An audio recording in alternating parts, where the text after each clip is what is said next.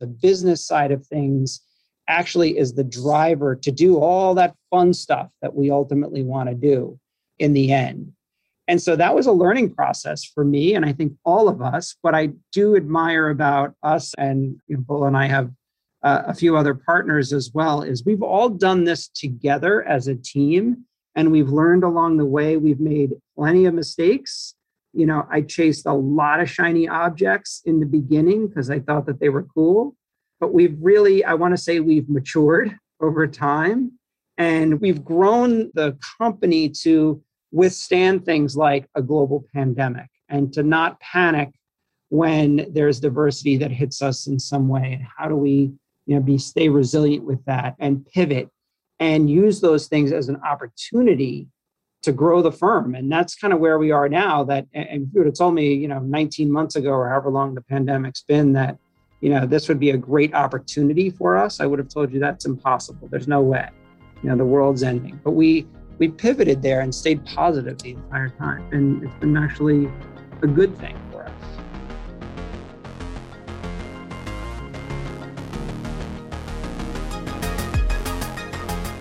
Welcome to Best Practice, a show where we interview leaders in the building industry to unpack the tools, strategies, and tactics they use to run great organizations.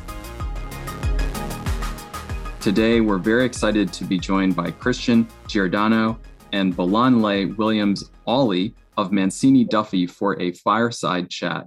Christian is driven by a quest for learning with 25 years of experience. Christian is host of the Anti Architect podcast. He's reimagining the building industry with a progressive approach as president and co owner of Mancini Duffy, an 105 year old New York based architecture and design firm in 2020, he completely revolutionized the design process as the inventor of the patent pending The Tool Belt, which is a software suite that allows users to explore and manipulate 3D models collaboratively in VR to make decisions together. Bolanle Williams Olley is Chief Financial Officer and co owner of Mancini Duffy, a technology first design firm. She is a dynamic leader within the built industry and the founder of several impact organizations. She's also number one best-selling author of Build Boldly, Chart Your Unique Career Path and Lead with Courage. You can purchase your own copy on Amazon right now. And with that, thank you very much, Christian and Bolanle. And also thank you very much, Sylvia, from the Monograph team for joining this conversation today. Thank you. Thank you guys. Yeah. What an intro. Absolutely. And, and thanks everybody for joining. I see that more have joined the, the conversation please put your uh, questions in the chat or in the q&a we'd love to get to those in the last 15 minutes of the conversation so let's start with and these questions are for the both of you what does a technology first design firm look like yeah i mean a technology first design firm really looks like a very collaborative environment and more so than the previous way that you'd think of an architecture firm, sort of people pinning up and you know looking at drawings or sketching on things. It really is an integrated process that starts with design, but design within, in our case, Revit or Rhino, and it's pushed through a, a software that we've developed called the Tool Belt. And that gives a completely interactive way of working. So you have to imagine that I, guess if i were to think about it it's actually not too dissimilar to how you used to work if you're kind of all standing around sketching but in this case we're sketching in the computer but we're doing it interactively with our clients so we invite the client into the process from day one or even before day one if it's sort of a pre-lease situation or a site plan situation. And they come into our office uh, obviously pre-pandemic it was always coming into our office but now you know post pandemic we can do everything virtually as well. We've adapted the software for that. But essentially everybody comes in. You're in our design lab which is a, an r&d facility room and you've got in there the entire team from the project manager to the project designer to the, the technical uh, architects on the job. And then we also have the developer actual software developer that is also sitting in the room. And that developer is sort of the eyes and ears and listening to what's going on. And as you know the user is making changes or making suggestions or the designer is asking to iterate on something that developer is kind of working within our software to kind of push these changes through immediately so it's a very seamless process from you know sketching all the way through to a, a, virtual reality or a 3D experience. And it happens instantaneously. It's happening at the exact same time that it's being done. Christian has said it all, but I think about it to add, you know, especially for me, who is not an architect, right? Like, so my viewpoint is really looking at how we are using technology or leveraging technology to help us push our design process, our viewpoint, and also push the profession, right? So, like, our peers can see how we are designing and then they can also be challenged to to thinking about their own process and thinking about how they can apply technology to improve their own way too so for me it's really and truly leveraging leveraging the technology to set our own mancini way yeah and if i were to kind of look back you know 30000 feet as where do we want to see that where a technology first architecture firm go it really needs to carry beyond just the design process and into the construction process as well. And I've I've said before, you know, one of the silliest things I think that we do is we put all of this effort into creating our 3D model. And you know, every little thing is figured out and specified. And even today we did a client review and we were walking through the 3D model. It's all there. And in the end, we still just flatten it out and print it on a bunch of pieces of paper and then hand it over to a contractor and say, hey, okay, you know, build this from these drawings. And there's a real disconnect in there. And that to me is where we really are trying to now push the, the beyond just the design process, which has been amazing, but into now the delivery process and then ultimately the construction process. How do you think the role of the architect will change as this design process changes now that you have more voices in the mix early on? And then how do you steer the design process, maintaining the control throughout the project? So, as far as it, I think that it changes the speed in which things can occur, but that doesn't necessarily mean, and I try to convince our clients of this all the time, it doesn't necessarily mean it's going to change the speed in which things get done. Because of the, I think the way architects work has really changed almost more so in the past 10 years than it did in the in the previous let's call it 50 years because as the advent of the computer really began to take hold and i'm not talking about autocad because autocad really was just a mimicking of hand drawing so when you get into now 3d modeling probably 10 years ago or so so what happens is the role of the architect changed because the speed of which the clients want the job complete really got accelerated in the last 10 years. So I can't tell you a project that we've started that on day one after winning the job, they that the client has said to us, well, we're already behind schedule. So we needed to figure out a way of speeding that process up. And so by getting buy in early on and inviting the client into that process, we can make decisions a lot faster along the way. And ultimately, you know, now if it's going to take three weeks to get a task done, maybe we can get a lot of that decision making done with the meeting time and now spend the next three weeks actually designing it and thinking it through and developing it a little bit further. And then when we get into construction drawings, the design is more complete than it was in the past. I think what's happened is that because of that schedule speed, it's really changed the way that architects work because they're always sort of catching up or never getting enough out the door to make it complete enough. I'd love to hear from Bolanle your your perspective as the delivery model is changing of these services where things are moving much faster. How, from the finance team perspective, um, has anything changed? You you have a career looking at project accounting from right on the ground with the project team all the way now overseeing operations across the whole uh, an, a whole organization. What's your perspective on this change of delivery? Yeah, so I mean, from the finance perspective, right? Um, when you're looking at projects, you're looking to see if the project ends up being profitable, right? And if now that we're doing things differently, um, are we seeing less time spent on projects or are projects being done a bit more efficiently so that the bottom line then either aligns with what Christian had said or like what the project manager had said at start.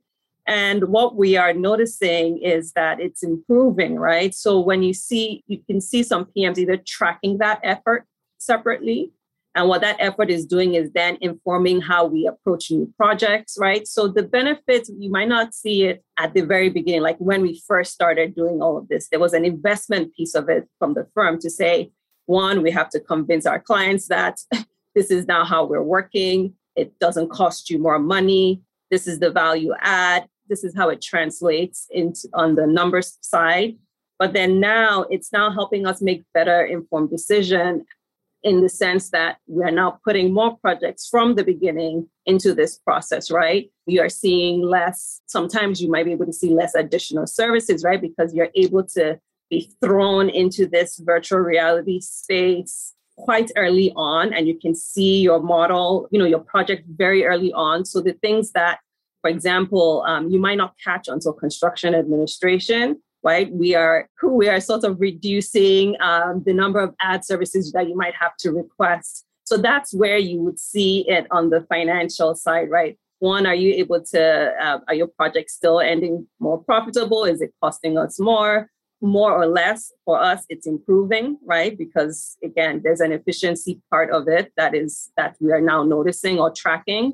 And so for us, it's it's now easier for, for us to tie that or add that into our conversations when we are pitching to our clients. Yeah, the value add from a dollar's perspective, right? Because a client can see that and say, well, how much is this really going to cost me? You're doing like all this fancy stuff. Is it going to cost me more? But we are saying, no, this is just part of our process, right?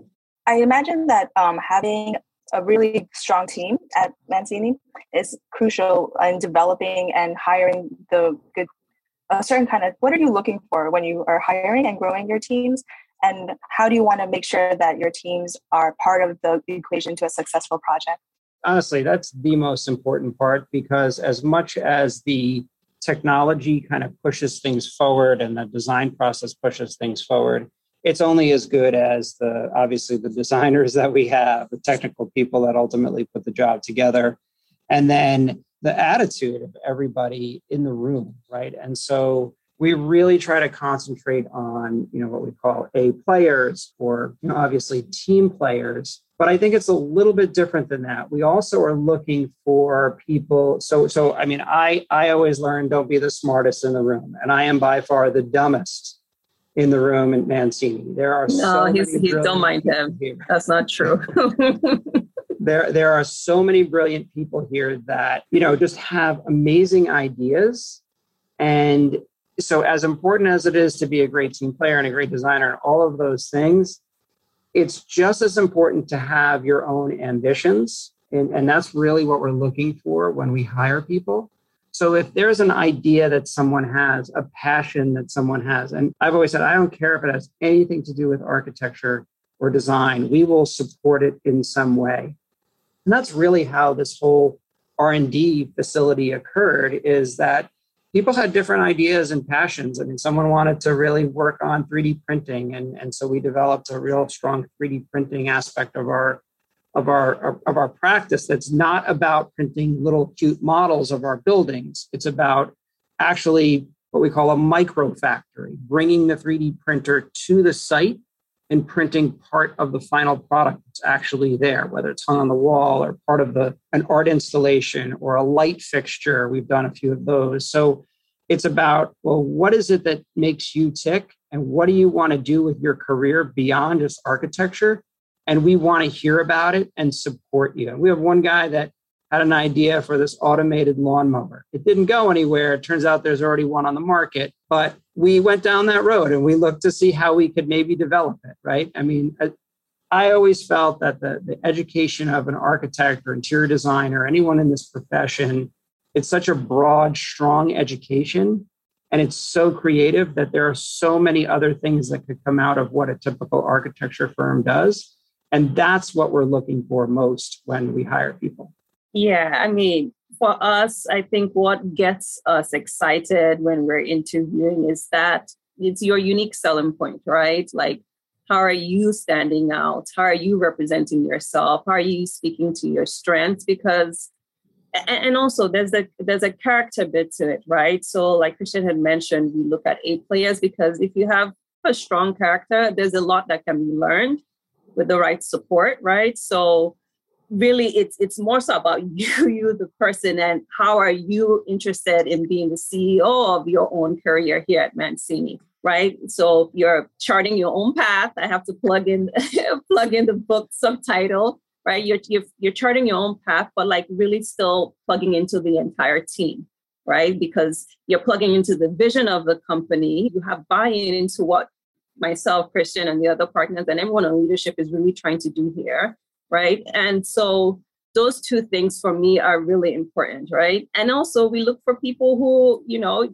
you have an interest in something you want to explore, even professionally. Maybe you're not there. I use myself always as an example. Um, when I joined Mancini, I was a senior project accountant. I probably uh, would not have the title or the exponential growth that I had if when I met with Christian, he didn't say, let's give it a shot right? So you might not necessarily be ready, but if there are things that we see that can be nurtured within you to prepare you for whatever role it is that you're applying for, you want to take on here, those are the people that um, are of interest to us, right? But it's not shielding yourself, but really like pushing further into who you are and speaking to us about it. That's what gets us excited when we meet with people.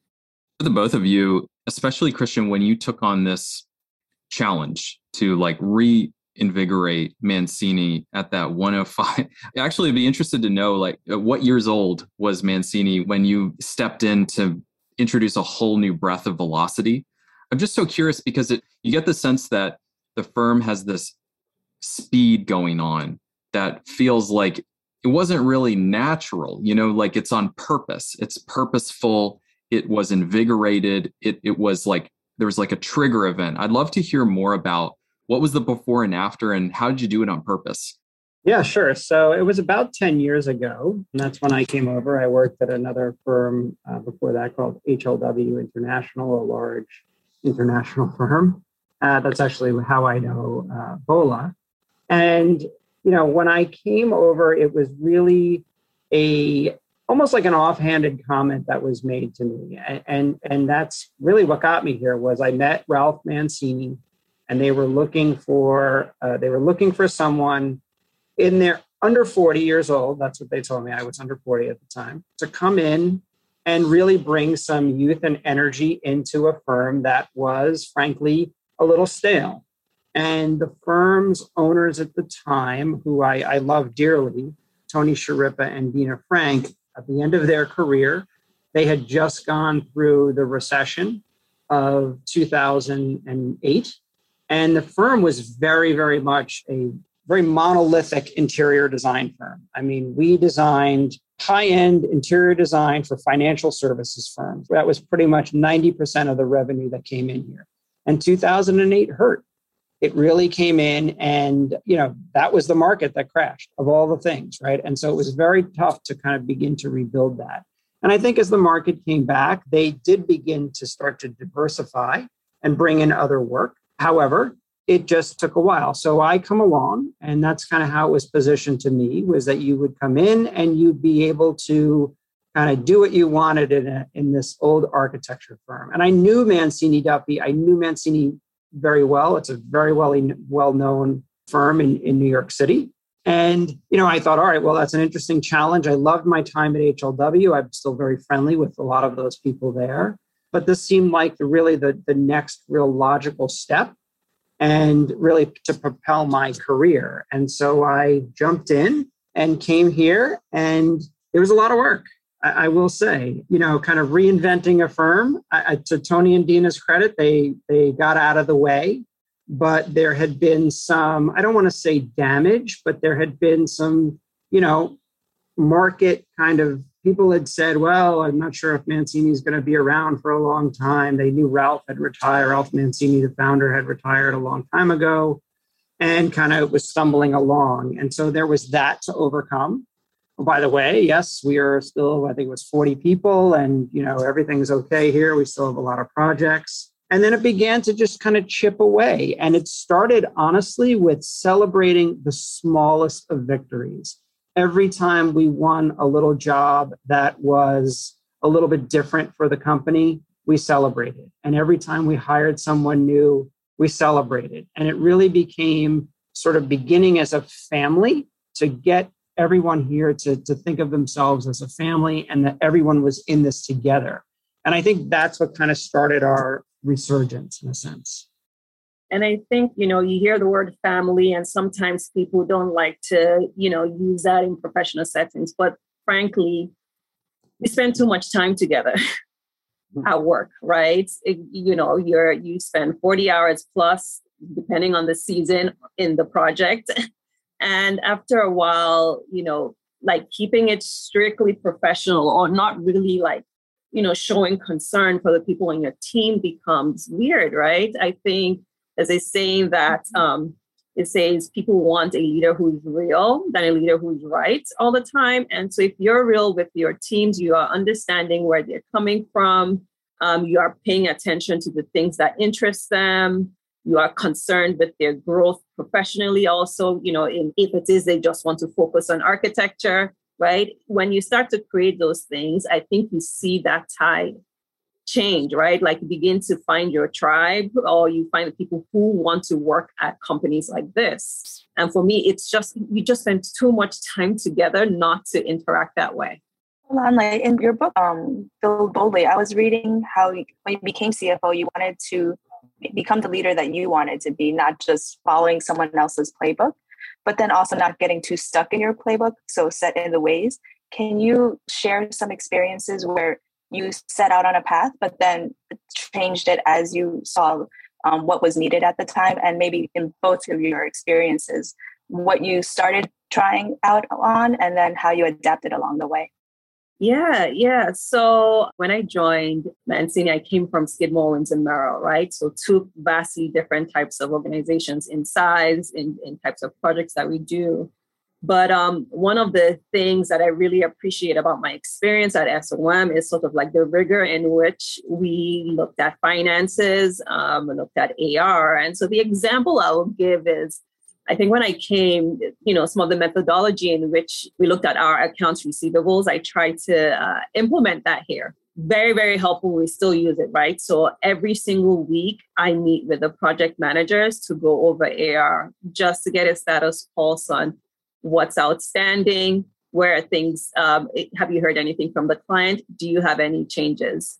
Now, the way in which I initially presented the information was almost like, you know, from my Skidmore uh, background, you know, like we are, you're projecting out, I don't know how many months. However, I quickly realized that doesn't necessarily, or that method or way of looking that far out wasn't really working for us. One, because there was a knowledge gap, right? My project managers here are just beginning to um, get used to being um, reporting this information in a habit or forming this rhythm. And so I had to essentially scale back. I'm like, okay, why? Uh, maybe we're not looking at three months. Maybe we're looking at one month, right? Just tell me a month, right? And so for me, when you do that, especially when you're introducing a new habit, that gets people uh, adapting a little bit uh, faster or easier or getting more comfortable with it just because they were not exposed to reporting on that level before. And so that's one of the ways in which I had to now like uh, change course, right? To cater like still have some of the structure from there, but cater to the folks that I was working with. And also even like my internal team too, right? So my team also wasn't used to having to like produce certain reports for me. And so I had to scale back. You start small and then as you're as people are getting used to it, then you can begin to improve on it and course correct. So those are two examples of, of ways in which yes i i was like gone home like we are going to do this and then you have to be um, flexible in your approach. Yeah and for me i learn every day. I came into you know the leadership role here. I was running a, an architecture studio at, at hlw i was doing a lot of things with a team but not an entire firm. And it was a very different mindset. And it's a very, um, at some point, you begin to understand the weight of it, especially when you take on the, the ownership role. That, you know, everyone here, not only are you responsible for them, their families, their health insurance, their paychecks, whatever mm. else they have going on in their life, their careers, what they want to do with their careers. So it becomes a little overwhelming in the beginning, I will say. But you know, you kind of work through that. And I had help along the way. And I'll say, you know, we hired a coach early on, a business coach. That coach really helped us with a structure and a way to a system that ultimately could help us expand. And we followed that system and still to this day follow a lot of aspects of that system that I think keep us organized and just how the leadership team came about and then ultimately grew to where I think we have a fantastic leadership team now. And then setting the vision, right? And the vision was, yeah, we want to do all this cool stuff with technology, but it was a little bit more than that. It was really, well, what do we want to be when we grow up, right? In terms of even just revenue. Again, coming from the design side of architecture, I didn't know what revenue was. I mean, okay, I knew money comes in and money goes out, but whatever but you very quickly begin to understand how important the revenue is that's going to drive everything that you do. So the business side of things actually is the driver to do all that fun stuff that we ultimately want to do in the end. And so that was a learning process for me, and I think all of us. What I do admire about us, and you know, Bull and I have a few other partners as well, is we've all done this together as a team and we've learned along the way. We've made plenty of mistakes. You know, I chased a lot of shiny objects in the beginning because I thought that they were cool. I want to say we've matured over time and we've grown the company to withstand things like a global pandemic and to not panic when there's diversity that hits us in some way and how do we you know be stay resilient with that and pivot and use those things as an opportunity to grow the firm. And that's kind of where we are now. That and if you would have told me, you know, 19 months ago or however long the pandemic's been that, you know, this would be a great opportunity for us, I would have told you that's impossible. There's no way. You know, the world's ending. But we pivoted there and stayed positive the entire time. And it's been actually a good thing for us. Yeah, I like to call us a, a startup firm with you know we have legacy but essentially you know myself christian and our other partners bill scott uh, jessica it's almost like a startup, right? Like we are taking this company and like now defining what our own legacy is going to be real time, right? We are constantly working on it. And, and like Christian has said, I think the last year and a half has been a test for all of us um, in terms of one, I think the last time maybe a lot of us experienced something like this was the financial crisis where we were employees and then now we're now in leadership position where you're the one having to like corral and guide the firm through. It's been incredible how we've been able to power through and that really is because we see ourselves as family especially in leadership right? So we all, we're working professionally but we're also like just carrying each other through all these decisions that we have to make. Speaking of your leadership team i was saying before this chat that there's this amazing episode where you bring a bunch of different partners from your team together to introduce the anti-architect podcast. I think it's episode one. And mm-hmm. it's a great conversation. I encourage everybody to go check it out and you know including the other podcasts as well. But at the end there's this great question that christian asks which is what am i not good at? And i love Bolanle's response where uh, you say something like um, he's like santa claus. You're like santa claus you sometimes you give too much. And she told me that the other. She called me that. Yes, was it yesterday? no, I, have I've now changed it. I said he's like Oprah. He's like, Oprah. you get a car, you get a car. Like that's Christian now. well, what I wanted to follow on with that is Christian then goes on to say this great thing, which is I'm trying to make it happen that the minimum salary is $200,000. and I want to go a little bit further on that because I want to ask, like, what needs to happen as a business for something like that to occur? Like, what is blocking the current market or business model, and how might that happen the next five years?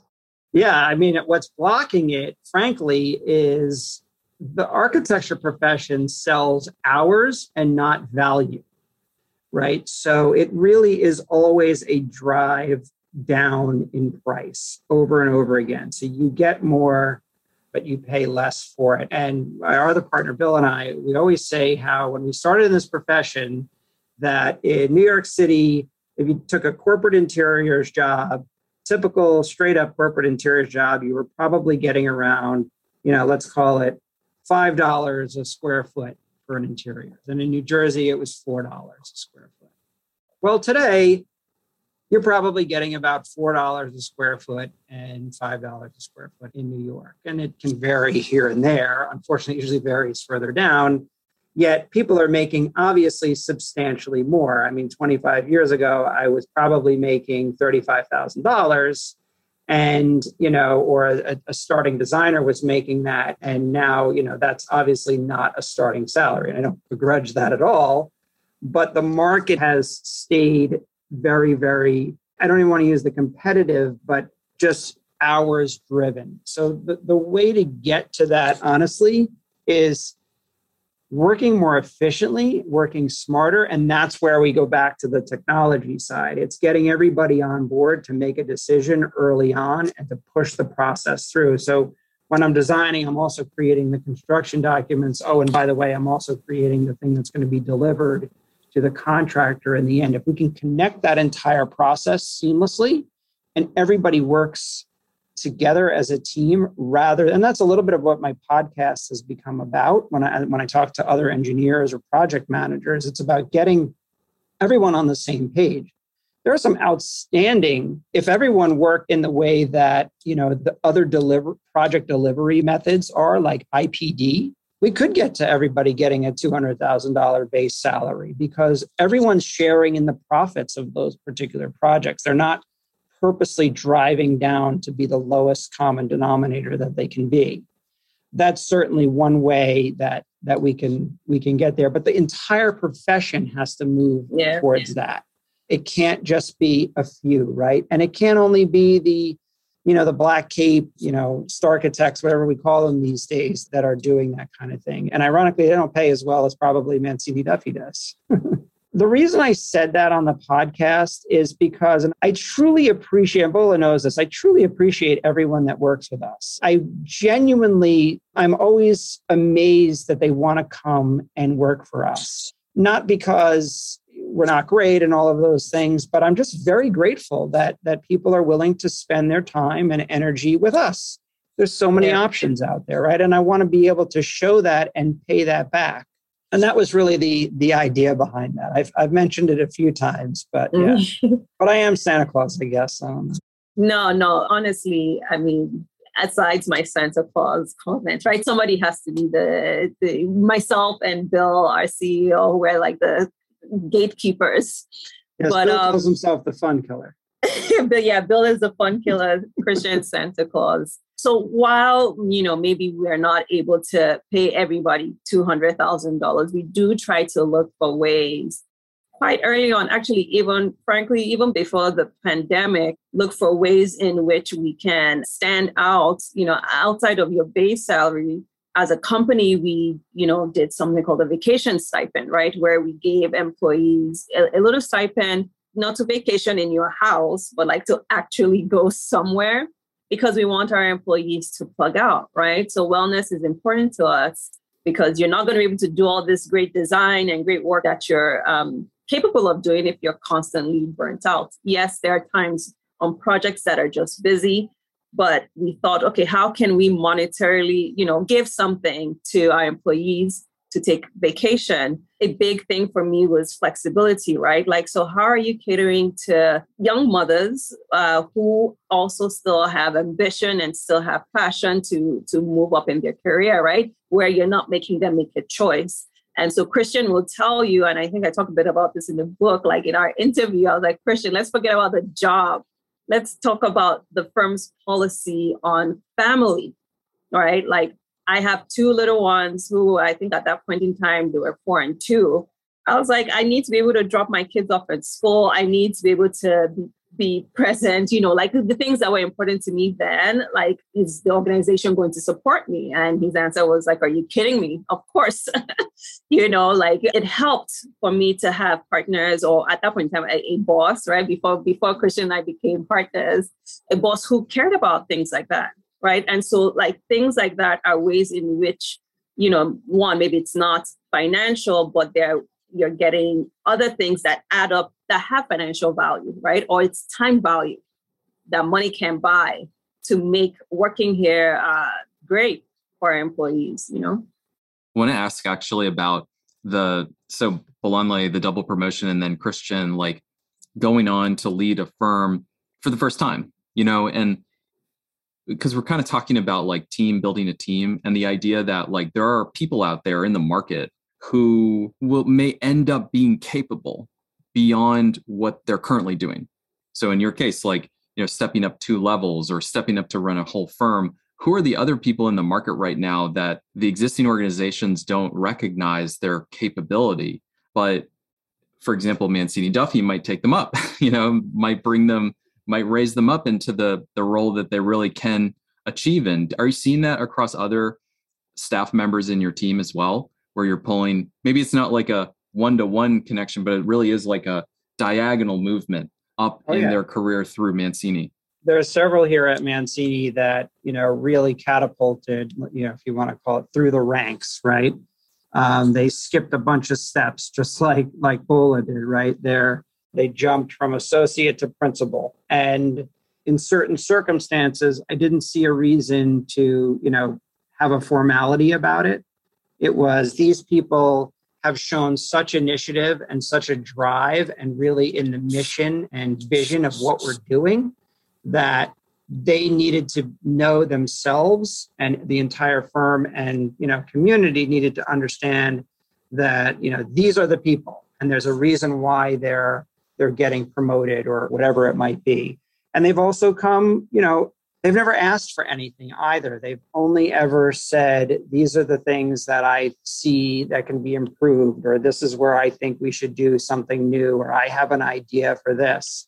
And that's where we came up with this idea of entrepreneurialism, right? If you're an entrepreneur and you're working in here and you've got something that you want to say or do, you know, we're all for it. So, yeah, if there's anybody out there that, you know, your firm that you're at isn't you know listening or they don't want to listen. And listen there's many reasons why and i don't fault other firms. There's many reasons why people aren't going to move up right? And or can't move up. There's you know obligations and financial obligations and all sorts of things that behind the scenes you never know you know what's going on with the leadership of your company. But one thing you can do is ask um, yeah. and, and really, the, the way that my ownership came about at Mancini was I asked, I had said to Tony Schirripa, I mean, the idea I was running the place, we were doing all these great things, I had a small bit of ownership. But I said to him, Hey, you know, I would like to own this firm one day. How do I do that? And he said, Well, make me an offer. He literally said that. And the next day, I came in with a written offer as to how I was going to buy the firm from him. And he accepted it. And I've said this on another podcast where I, I, said, you never know if you don't ask for it. You've got, you know, you don't need to be a jerk. You don't need to be overly aggressive, but ask, hey, what are the plans here? Or, hey, this is what I think I can do to bring to this organization. Is there an opportunity for me here to do that? And if they say yes, great. If they say no, come on over to, to us. Got a question coming in here from the audience. Mancini has pivoted its focus as a practice. How do after action reports or project reviews, like doing a project autopsy, uh, how does that play into the approach for new work? So we're always, Bola can talk about it from the financial side, but we're, we're always analyzing what we do, right? What worked, what didn't work, why didn't it work? Or hopefully if it's not working that's called to our attention early on and we can take corrective action and measures to to to fix that sort of thing. We are getting better at keeping the metrics of all of our projects. Now that we've been especially been doing this in our new design process now for a number of years trying to understand where we're spending the right time where we're not how it's getting analyzed and then how we're disseminating that back to the staff. I will tell you that one thing that we've done, like any, it doesn't matter if you're a technology forward focused architecture firm or a very traditional sort of studio based firm, you've got to staff your projects properly with the right people. We've finally, after now probably you know six seven years, we finally have a staffing procedure that really works, and it really comes down to like anything, communication, sitting in a room, whether it's a virtual, people joining kind of however they're going to participate in that room, and one single point of contact for the entire firm that is in charge of staffing. And we've given, it's actually a younger principal at the firm, we've given him that ability. And even me, Bill, whoever else running projects and bringing in work has to go through him. I am not allowed to walk up to someone in the studio and say, Hey, I have this project. I need you to work on it. It's just not allowed. Everything has to go through him. And that creates an efficiency that helps. Yeah. So, I mean, from the financial aspect, there are two ways in which you can uh, look at things, right? My favorite, of course, is as it's happening so you can course correct. And that's where the financial rhythm of looking at your earnings report every single month to see how you're progressing in the phase against what you had projected or against what you think is going to happen, you know, in terms of staffing. That's how you really tell the full picture, right? That's how you course correct early on. And so, um, a perfect example is let's say you're in SD, you have your fee, you've gone over your fee, and you're about to move into DD, right? If you're not able to recoup that fee, you have to now look at uh, future phases to see how you can minimize the overage in SD. So that's how you would approach it or like course correct during the course of the project. At the end of the project, it's really like looking at where you started off and where you ended and what really happened. So for me, the numbers inform a lot of the questions that I ask the project managers through the life of the project. But then when we get to the end, you know, for leadership or Christian, whoever else is going after now new work, it's like, okay, in this sector, is there a pattern? Or is this our strength? Right? If we were able to come up even more profitable than we thought we had projected, what did we do right from a numbers perspective? And then how can how can that inform how we price the next project that we're going for? Or if we did not do well really happened was it our issue? Was it the client's issue right? Like so all of those things help spur the types of questions that we ask ourselves or the team you know asks of each other especially when they're doing like a lessons learned or a lunch and learn where you're going through what worked, what didn't work. And then that can help, you know, like know what markets to go into or how to price it or price it better. Sans the market like knocking down your fee, but it gives you so much information. So for me, I, I mean, I don't have to know the details, but the numbers tell me a lot, right? Oh, did we staff it right? Did we really need? We staffed only two people, but we really needed four people for this effort okay, so going into the next project, we have to figure out how to staff it properly. You know, so those are the ways where doing a project autopsy as the life of the project unfolds and even at the end, it's really, really critical in terms of, you know, how it affects your bottom line. We also share everything with the firm. We share the financials, we show it quarterly for good or for bad. And I think that helps everyone, again, with like a buy in and a common, you know, goal and, and seeing, you know, this is where my effort went to, this is what the profit that was made, and this is where it went ultimately. Yeah, that, that's how you just keep engagement, I think. I also heard you talk about the numbers, Bolan in a way that understanding and knowing these numbers gives you a peace of mind. And I really oh. appreciated you talking about that. Would you like to elaborate a little more? Yeah. Um, so running a business, right? There's a huge wellness piece to it, like like we've said. And if you don't understand where your numbers stand, you're not going to be able to sleep at night. I mean, granted, if it's even bad, at least if you're sleeping, you kind of know where everything is. You're not walking blindly. And so that's where that statement comes from, right? Like if I know exactly what the numbers are telling me, or if, I'll give an example, even from a cash perspective, right? If my job is to make sure that come Friday, my employees need to get paid and I don't understand what the firm's cash position is, I'm not going to have peace of mind, right? I need to be able to know how to either quickly course correct what decisions we need to make as leadership or if things are great. You know, I need to be able to understand these things for me to have, for myself and Christian, uh, to have peace of mind, right? And the peace of mind is one knowing that you can take care of your responsibilities and two that um, you know the firm is not going to like die out all of a sudden because we run out of cash or there's a situation that has come up so consistently i think that's the word i want to use consistently paying attention to things that are happening on a project level on a firm level brings that peace of mind we do it with our personal finances some people maybe maybe not but I treat it the same way, right? If I care about my money, I need to be able to care about the firm's money so I can have peace of mind and sleep well. You both seem to have one foot in architecture, one foot in outside uh, industries in business or in just other other kind of disciplines too. What reference points do you feel like other architects might want to listen into a little bit more to get a better sense for what's coming in the future and you know what era are we in now? And mm-hmm. maybe some of the the most powerful ideas that have driven your career that and, and where they came from.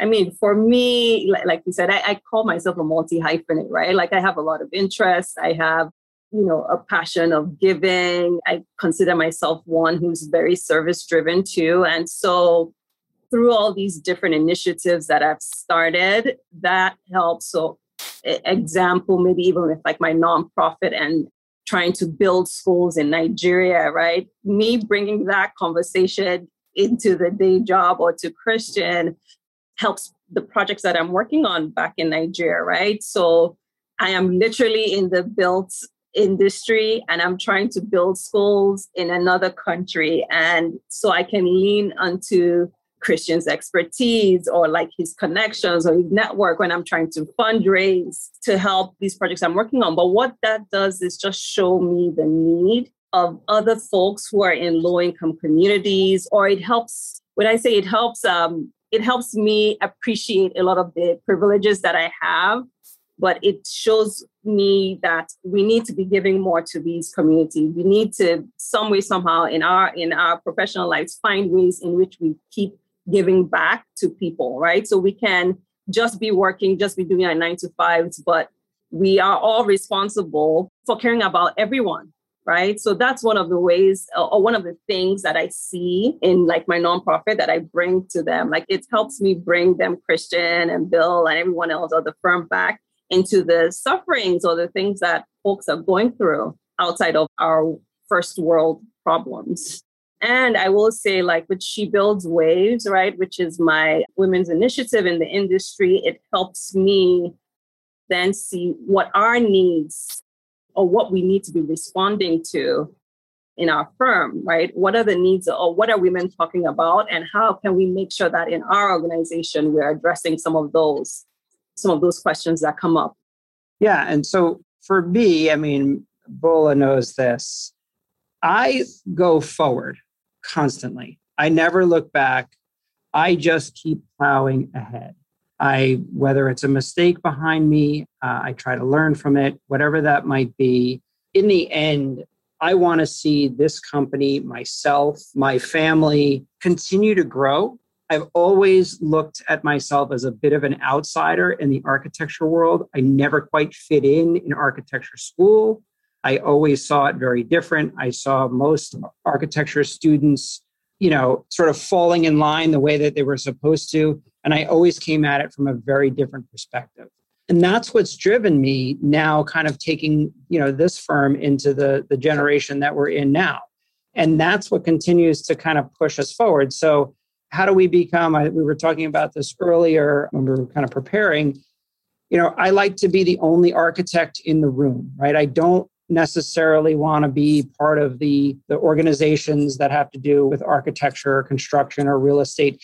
Even though I'm always part of them, I'm happy to participate. It's not always where I want to be. I want to be somewhere where there is no other architect and where there's I can meet other interesting people or other business owners, other potential clients. And that's where the you know, the idea for the podcast came.